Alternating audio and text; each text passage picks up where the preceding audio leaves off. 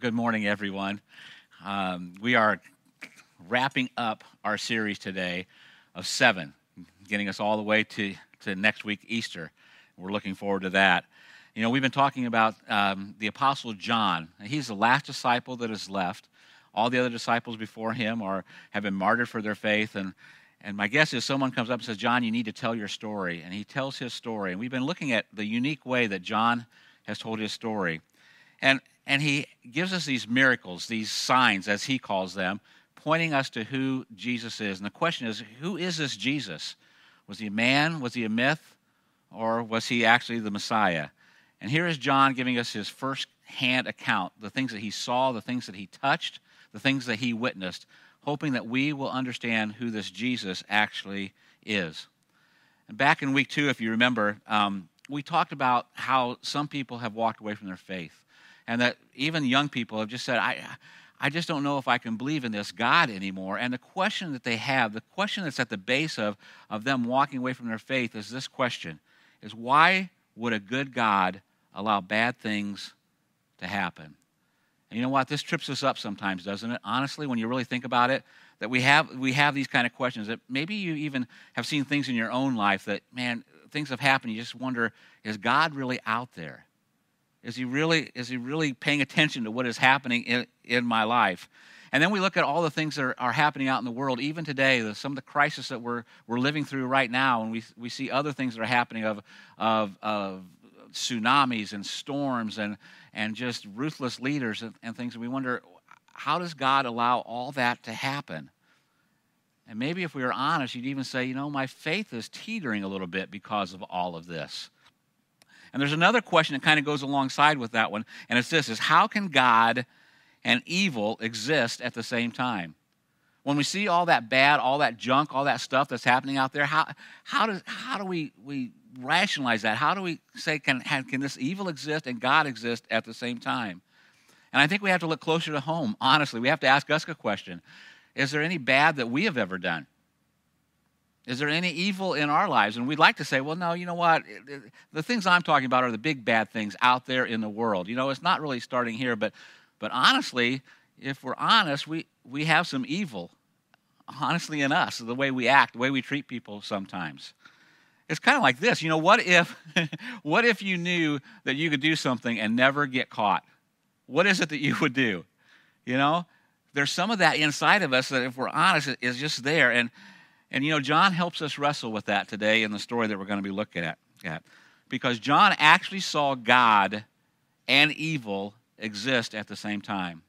You know, we think there's evil in our world today, but back when John was living, when Jesus was around walking the earth, there was a lot of evil. There was ruthless leaders. There was uh, people just doing awful things to other people. There was evil in the world. And what John is saying is that I experienced and I watched Jesus, God in the bod, exist at the same time there is evil. And he watched how God worked Jesus for the good to, to eliminate that evil and how, how we are to respond to that.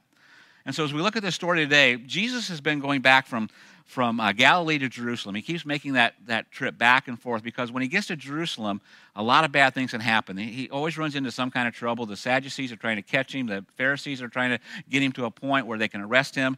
And so we're going to pick up the story actually in John 10 24 when there's an important question asked by the crowd that's around him. It says, The Jews who were there gathered around him, saying, How long will you keep us in suspense? If you are the Messiah, tell us plainly. And Jesus answered, I did tell you, but you do not believe. The works I do in my Father's name testify about me, but you do not believe because you are not my sheep. And Jesus saying, You know what? I have not only just told you, I have shown you. These miracles, these signs, is what John calls them. I am showing you exactly who I am. I am showing you exactly who God is. The problem is that you just won't embrace it, that you are refusing to allow yourself to believe in what I am showing you and what I am telling you. You have an agenda of your own. You're not looking at this. And then Jesus, he steps up his game one more time. In the last miracle, this last sign that John talks to us about, he does something that honestly, he forces everybody's hands. You have to make a decision on who Jesus is when he does this last sign. And, and he honestly manipulates a situation and he manufactures this sign. He actually he he uses it to to force people to, to, to make a decision on who he actually is. And some people will believe in him, and others will be so adamant that they are bound and determined to kill him. So let's jump into the story. We're going to be in John chapter 11. Here's what it says. It starts out, and many of you know this story. Maybe you've heard this story. It's about Lazarus, Jesus' friend, who he raised from the dead. John chapter 11. Now, a man named Lazarus was sick. He was from Bethany, the village of Mary and her sister Martha. This Mary, whose brother Lazarus now lay sick, was the same one who poured perfume on the Lord and wiped his feet with her hair. So the sister sent word to Jesus Lord, the one you love is sick. Now, Jesus is about a day's walk away from, from where this is taking place, where Lazarus is. And I think it's interesting, too, that you notice that, that they didn't even have to say it was Lazarus that, that Lazarus had such a friendship, such a, uh, an intimate relationship with Jesus that they didn't even have to use his name. It was just the one that you love. And the other thing I think is interesting here is when Jesus gets this word, he could have done exactly what he did with the nobleman's son. If you remember back in the nobleman, the nobleman comes to Jesus and says, Jesus, my, my son is on his deathbed. He is sick back at home. And I want you to come back with me and heal my son. But Jesus just heals the son right then and there and tells the nobleman, You don't have to hurry and you don't have to worry. Your son is healed. Jesus could have taken that, this situation and done the same thing that he did there, but he chooses not to. He goes on in verse 4. When he heard this, Jesus said, This sickness will not end in death. But the interesting thing here is by the time the message has gotten to Jesus, Lazarus was already dead. And he goes on, he says this No, it is for God's glory, so that God's Son may be glorified through it. You know, and we know the end of the story. We know what's going to happen. We know what Jesus is going to do. But if you are hearing this for the very first time, or if you were experiencing this like they were, can you put yourself in those their shoes? And, and this line would have been frightening, honestly. No, it's for God's glory so that God's Son may be glorified. What Jesus is saying is that the sickness is for God's glory. This death is for God's glory. And we're looking at this and saying these bad things can happen, that, that Jesus is going to allow this bad thing to happen. He's going to actually use it for God's glory. He's allowing it to happen. And that's tough for us, isn't it? When we start really thinking about that. And, and, when, and when we think about that, you, you can start almost say, you know what, if, if God's going to allow us to go through these things, if God's going to allow this kind of pain, if He's going to allow this kind of grief in our lives, can He possibly love us? And that's exactly where John goes next. Because you can get the idea that, that, that God or Jesus doesn't really care about us because He's allowing this to happen. He's not rescuing us from this situation. But listen to the next line. I think John does this purposely so we understand. Number verse 5. Now Jesus loved Martha and her sister and Lazarus because it sure doesn't look like it, does it?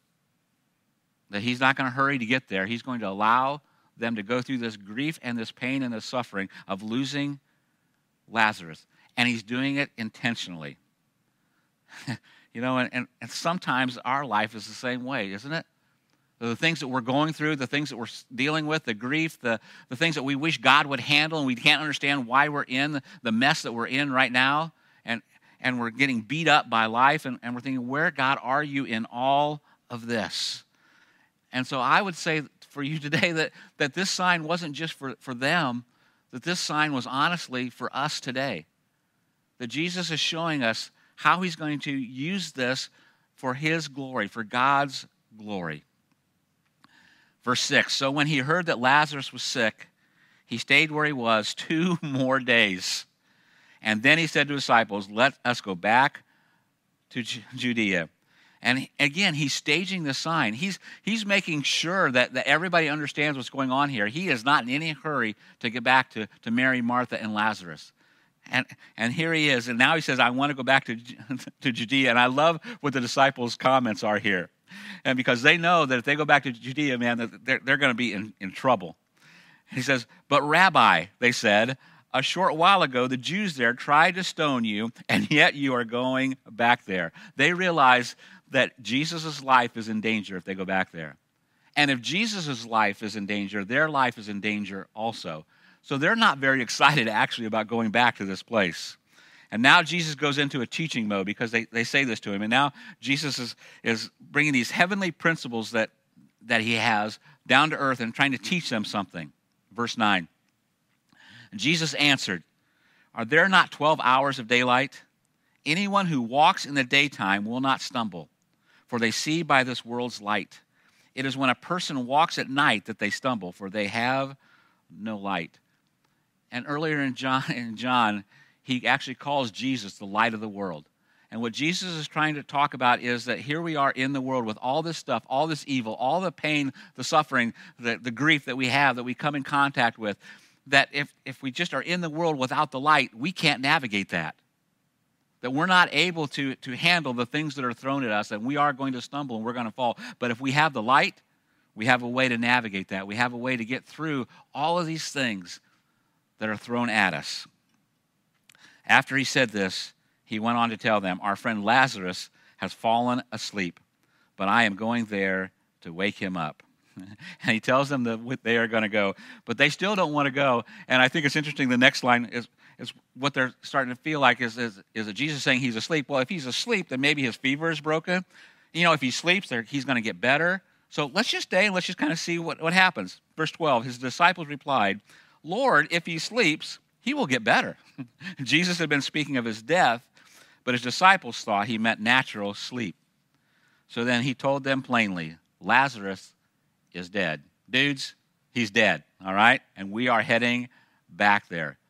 But it had to confuse him because earlier he just said, This is not going to lead to death. And now, if you hear the words of Jesus, these next couple of lines, honestly, it gets a little harsh for what Jesus is saying. So then he told them plainly, Lazarus is dead. And for your sake, I am glad I was not there. And it's shocking, isn't it? Jesus intentionally let him die. He let him die. What he says here is for your sake, for our sake today. And for any of us who have, have buried someone way too early, maybe a spouse, maybe a child, maybe a parent, and we understand this grief and this hurt and this, this hole that is, is in us. And here is Jesus manufacturing this event. Here is Jesus allowing this death to happen, all the grief, all the pain, everything around it, so that he can prove a point.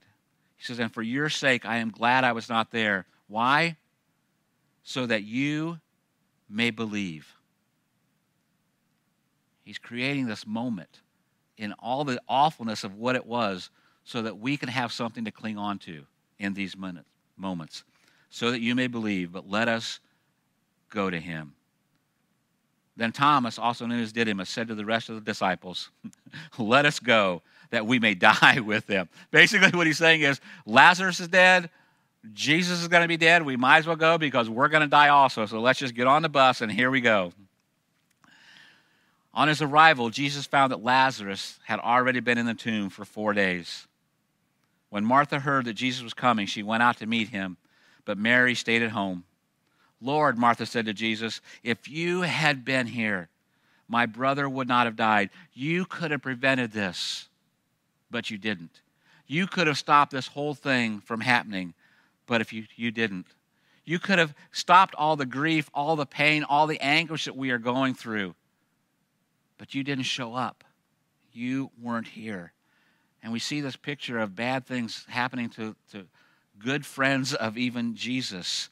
And my guess is at this point, you know, Martha is, is, is clinging to her faith. She wants to believe, but she can't figure out and she can't justify why didn't Jesus come? Why didn't he rescue his friend? And she goes on and says, But I know that even now God will give you whatever you ask. And Jesus said to her, Your brother will rise again. and she thinks that Jesus has just gone into preacher mode, and we do this, don't we? We sometimes we give this Bible verse to try to make somebody feel better, you know, that, that God works all things out for, for his good. And, and, and why, why they're in their grief. We're just trying to give them some comfort. And, and she thinks that is what Jesus has done. And, and she goes on and says, Martha answered, I know he will rise again in the resurrection at the last day. But I wanted you here to avoid all this. I wanted you here so that we didn't have to grieve. I wanted you here to heal him so that we didn't have to plan this funeral and go through all the tough stuff that we are going through. And what Jesus says next is unbelievable. Jesus said to her, I am the resurrection and the life. This isn't about theology. This isn't about a story. I am the person I am the resurrection and the life. He goes on and says, The one who believes, the one who doesn't just believe in, not just believe in the story of Jesus, not believe in that he went to the cross, not just believe in, but, but, but believe in and trust. You know, you can believe that Jesus lived, you can believe that Jesus went to the cross, but when you believe in, what you are doing is you are trusting.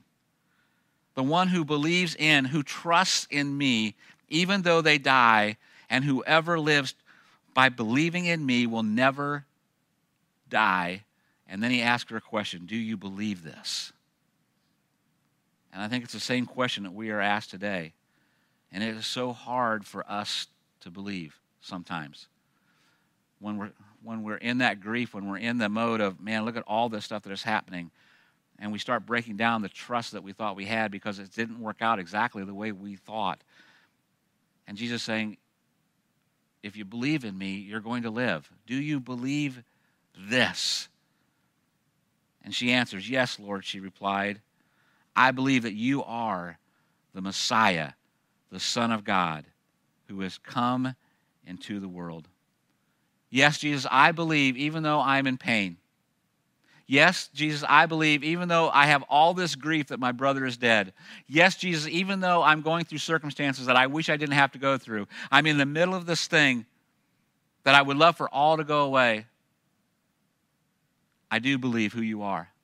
I believe that you are in control. I believe that you are the Messiah. I believe that you are the one we have been waiting for all these years, that you are the Son of God. Then the story goes on, and Mary goes and, and meets Jesus and has a lot of the same conversations. They have a lot of same complications of Jesus, if you just would have been here. And then Jesus enters into what's going on in the story. And this is just a beautiful picture in verse 33. When Jesus saw her weeping, and the Jews who had come along with her also weeping, he was deeply moved in spirit, and he was troubled. Where have you laid him? He asked. Come and see, Lord they replied. And this starts to show us and gives us a picture of who Jesus is.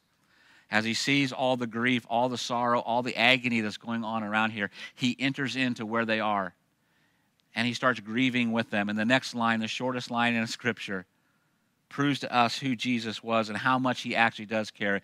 Verse 35 says that Jesus wept. And Jesus knows what he's going to do. He knows that in just a little while he's going to raise Lazarus from the dead. But he enters into the pain and the suffering of what's going on with Mary and Martha and all those who are at the funeral.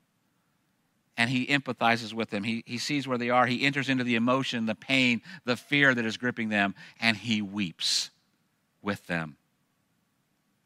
And everybody around him sees this.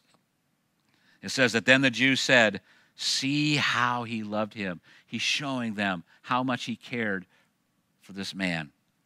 But some of them said, Could not he who opened the eyes of the blind man have kept this man from dying? Why isn't he doing something? Why is there still evil? Why is there still hurt? Why is there still pain going on here? Why didn't he do why didn't he do we heard about the nobleman. Why didn't he heal him just like he did there? And he did it for our sake so that we could have hope. He proved to us, he proves to everyone that he is exactly who he said he was, not only the Messiah, but Jesus claims that he is the resurrection and the life. And he is showing us that he has control over death. He has control over the grave. Jesus, once more deeply moved, came to the tomb. It was a cave with a stone laid across the entrance. Take away the stone, he said. But Lord, said Martha, the sister of the dead man, by this time there is a bad odor, for he has been there for four days. Then Jesus said, Did I not tell you that if you believe, you will see the glory of God? What a moment. So they took away the stone. Then Jesus looked up and said, Father, I thank you that you have heard me. I knew that you always hear me. But I said this for the benefit of the people standing here, that they may believe that you sent me. And again, he's setting up this whole thing. He's allowed this whole event to happen. Not the way that anybody else would have wanted it to happen, but he's setting up, and now he's praying out loud to God the Father and saying, I'm saying this so that everybody else will not have a question in their mind of who I am, that I am the Messiah, that I am the resurrection and the life. Verse 43 when he had said this, Jesus called in a loud voice, Lazarus, come out. The dead man came out, his hands and feet wrapped with strips of linen and a cloth around his face.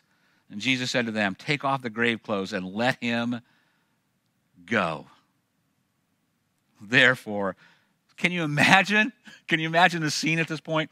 Therefore, many of the Jews who had come to visit Mary and had seen what Jesus did believed in him. You think?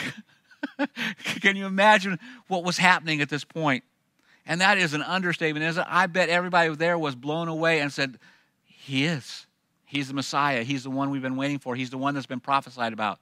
He truly is the resurrection and the life. And it was his purpose all along to prove without a shadow of a doubt that this sign that John is talking about, that he was eyewitness to, that he tells us today. He said, You can believe and trust in me because I saw all this happen. That not only they can believe that he is the resurrection and life, that he was the Messiah, but that you can, that we can believe that Jesus is exactly who he said that he was.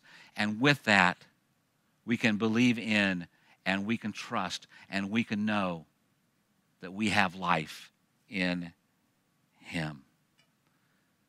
And you may be thinking right now, you know, what a great story. But Brad, I, I, have been praying about something. I've, I've been in something and, and no one's coming back to life. And we've got to understand why Jesus did that is to, is, is to prove who he was, that he was the resurrection and the life and the Messiah. And we think of other stories in the scripture, and one of my favorites is actually John the Baptist. And here's John the Baptist, who Jesus himself said he was the greatest man that ever lived. There was no one like him.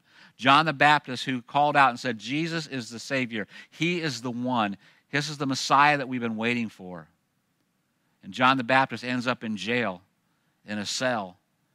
And because of his circumstances and because of everything that's going on, and, and he doesn't understand why he's in here, and, and when Jesus is outside and he knows that Jesus can rescue him, John the Baptist sends some of his disciples to see Jesus. And, and, and after he actually claimed that and, and told everybody that he was the Messiah, he sends his disciples to ask, Jesus, are you the one? And my guess is he's starting to, to, to doubt who Jesus is because of his circumstances, because of he knows that he's probably going to be killed here shortly. Jesus, will you come and rescue me? And Jesus sends back word to John the Baptist and, and says, says basically through his disciples, says, Yes, I am the Messiah. But John, I'm not going to rescue you. And John is taken out and he is beheaded. And so there's times that Jesus doesn't rescue us. He tells us this story so that we can understand that he has the power, that, that he was the Messiah. But it doesn't mean that everything, every time, is going to work out exactly how we had hoped and how we had planned. And the people come back to Jerusalem and they have this story of Jesus has raised this dead man. And historians and theologians will tell you that there had to be something uh, cataclysmic at the end of Jesus' ministry to, to make, the, make his story explode the way it does. And people come back and say, We believe it was this story, this, this raising Lazarus from the dead, that did that the, the, people had witnessed it. And so now the story is spreading, and now it gets back to the, to the Pharisees, and, and they realize that something had to be done. And so the enemies of Jesus plotted to kill Jesus. Here's what they actually say in verse 48 If we let him go on like this, everyone will believe in him. And then the Romans will come and take away both our temple and our nation. And we see this picture of Jesus and all these other people that's going to go out and falsely accuse him, bring him into a false trial to lie about him and accuse him and put him to death. And there's all this evil that John knows about and sees about and tells us about. And there's, and there's Jesus. And they're existing at the exact same time. God doesn't eliminate the evil, but he sent his son in the midst of all of it. John puts it this way in chapter 3, verse 19. This is the verdict light has come into the world, but people love darkness instead of light because their deeds were evil.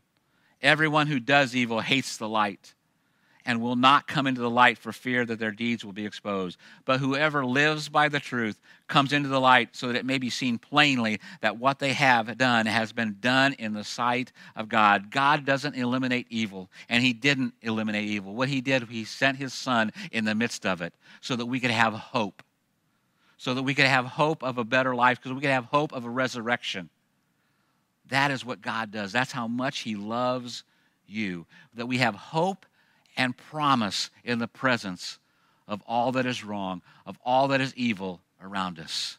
And we can hold on to that. We keep going back to this one verse that we said almost every week in this series.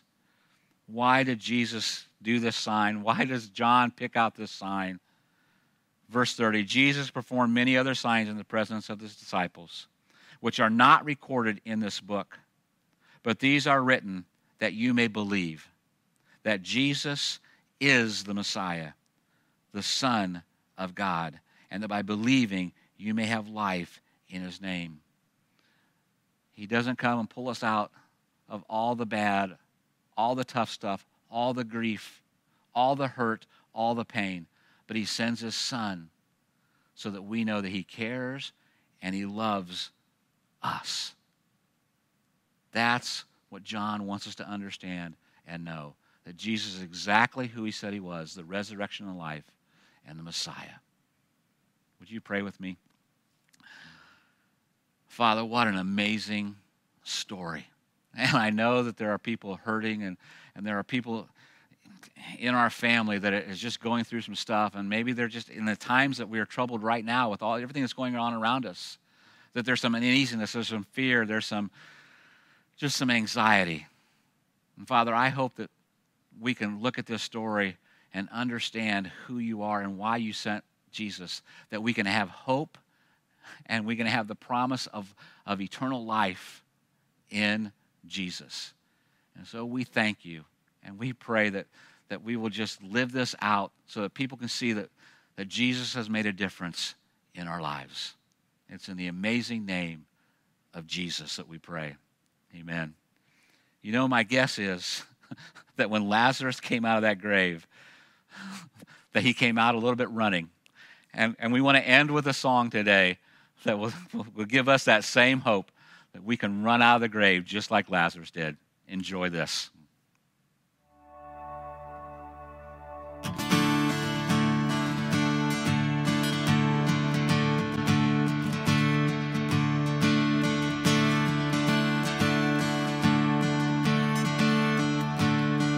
Was buried beneath my shame.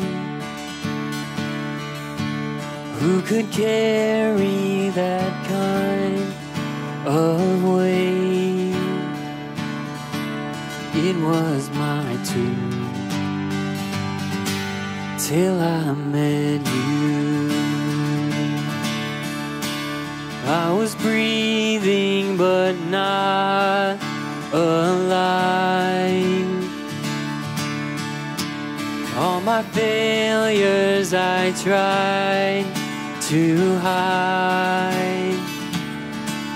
It was my tomb till I met you.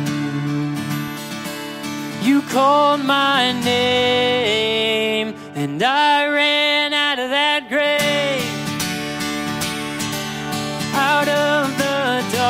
darkness into your glorious day. You call my name,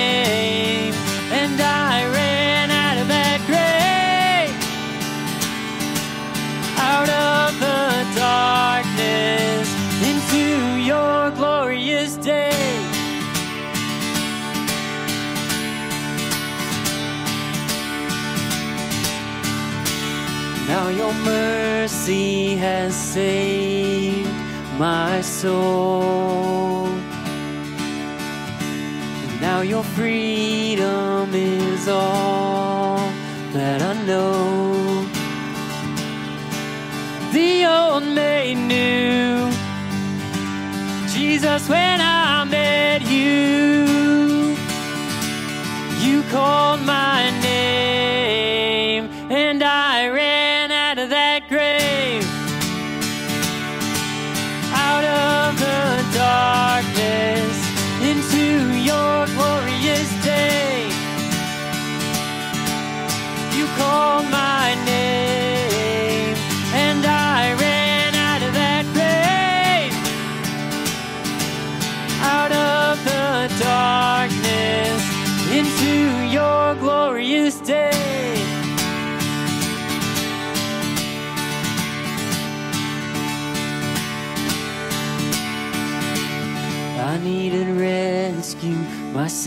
heavy, but chains break at the weight of your glory. I needed shelter, I was an orphan. Now you call me a citizen of heaven. When I was broken, you were my healing. Now your love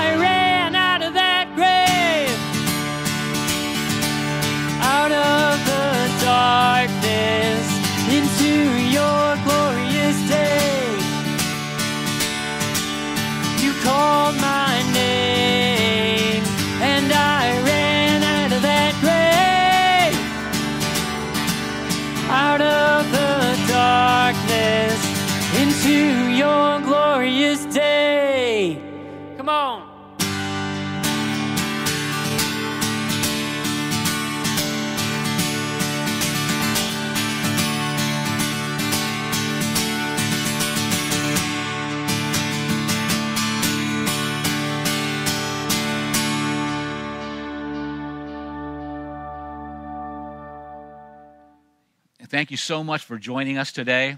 And here's something special that's going on that maybe you've heard about. But tonight at 8 o'clock, um, we're starting a whole new series. We're going to go every night of the week this week. It's called The King and the Cross A Journey to Easter.